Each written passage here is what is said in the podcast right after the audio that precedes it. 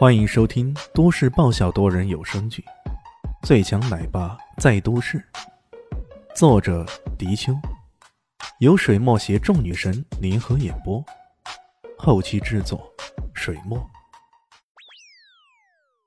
第八百三十九集，杨冠宇冲着他这副态度啊，也是很鄙夷的样子，瞄了他一眼，点了点头，然后装作不经意的说道。呃，李先生做哪一行的呀？我，李炫本来张口就想来一句“我搬砖的”，不过肖立新已经知道他想说什么了，转过头去瞪着他，那意思是：自从跟这家伙同居之后，哪天不气得暴走的呢？这小子分明就是故意的。李炫只好摸了摸鼻子，呃，我做点小生意。小生意。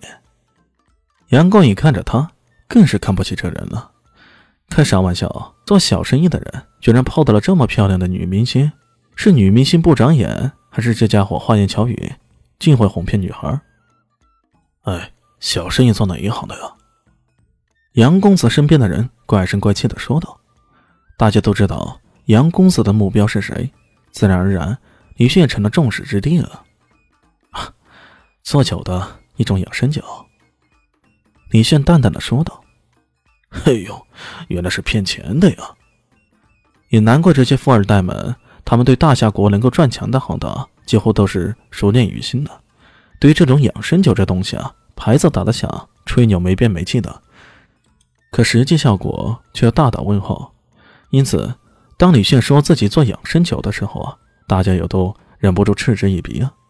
在他们眼中，这家伙就跟骗子没啥区别。”李迅漫不经心的说道：“是天亮养生酒。”众人一时间不作声了。天亮养生酒，要是在此前，无论什么养生酒，在他们看来都差不多，那跟骗人的玩意儿没啥区别。不过近来这一段时间，天亮养生酒几乎有如一团旋风那般，席卷了整个京城富豪圈。这种价值不菲的养生酒，不知被多少上流大人物。交口称赞过，甚至有人预言，本年度最火爆的送礼佳品，无疑就是天亮养生酒了。这小子看不出来，居然在天亮养生酒那儿工作。杨冠宇不死心，又问了一句：“那李先生在天亮里又是什么职位啊？”职位？李炫皱了皱眉，好像自己真的没啥职位，股东吧，也算不上职位啊。他只好笑了笑，占点小股份而已，没啥职位。切！众人的目光充满了各种鄙视和不屑。爱氏集团是家族企业，据说这天亮养生酒是他们旗下的子公司，可以想见这家伙也不姓艾的。那么他的股份就算是有，那也是极少了。在这样的情况下，这样的家伙简直可以忽略了。带着几分鄙夷之色，其他几人都对这屌丝愈发的看不起。杨冠宇把这人直接忽略了，又向着肖林熙开始献殷勤了。肖小姐，请问你觉得京城还好吗？还行。肖林熙简单的说道：“你这么漂亮的女生呢，应该多来点京城才对，毕竟要在这地方多多见识见识。”才能够让自己视野更开阔一点。老是待在南乡那种小地方，那视野肯定会受阻的。杨冠宇的话丝毫不掩饰对肖林熙的好感。李迅在旁边看着，心里忍不住我靠我靠了几下。靠，你这是当着我的面泡我老婆？像你这样无耻的家伙，你爹妈知道吗？杨公子，我不明白你这话是什么意思。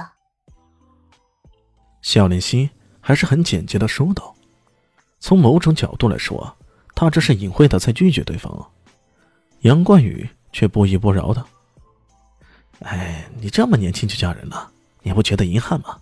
有没有考虑换一个更帅的、更有钱的情人？”此话一出啊，现场的气氛顿时凝滞了，不少人都有些呆滞的看着他。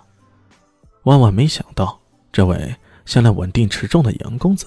现在居然说出这样不着调的话，靠！你就想着对对方下手，也不应该在公共场合这么说呀。这事儿多少应该有些隐晦点啊。肖林熙对着满脸寒霜，冷冷的说道：“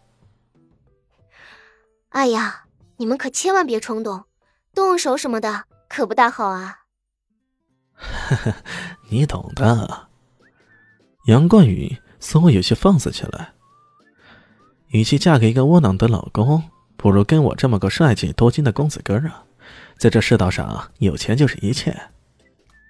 这话说完的时候，杨公子得意洋洋的，一副睥睨世间的样子。李炫手中的酒泼了出去，不偏不倚，直接泼到了杨公子脸上。呃，在场所有人都惊呆了，他们做梦都没想到，这个看起来很窝囊的屌丝，居然出手那么狠，一出手就泼了对方的酒，这简直让人难以置信。虽然从某种角度上来说，这杨公子他的种种说法作态实在有些过分，不过在这以权欺人、以势压人的世道上，那也实在是再正常不过了。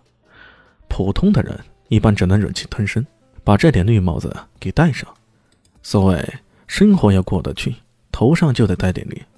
很多娶了漂亮女人的男人，就是这样一种状态了。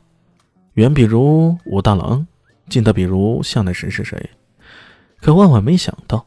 这男的居然那么硬气，直接上来就给杨公子泼酒。那酒泼到杨冠宇的脸上，酒辣的他几乎睁不开眼睛。他感觉羞怒异常，此时几乎是咆哮着说道：“混蛋，你这是找死是吧？”大家好，我是豆豆猫的耳朵。在剧中，我饰演的是萧灵溪的表妹唐艺贤。本集播讲完毕，感谢您的收听。感兴趣别忘了加个关注，我在下集等你哦。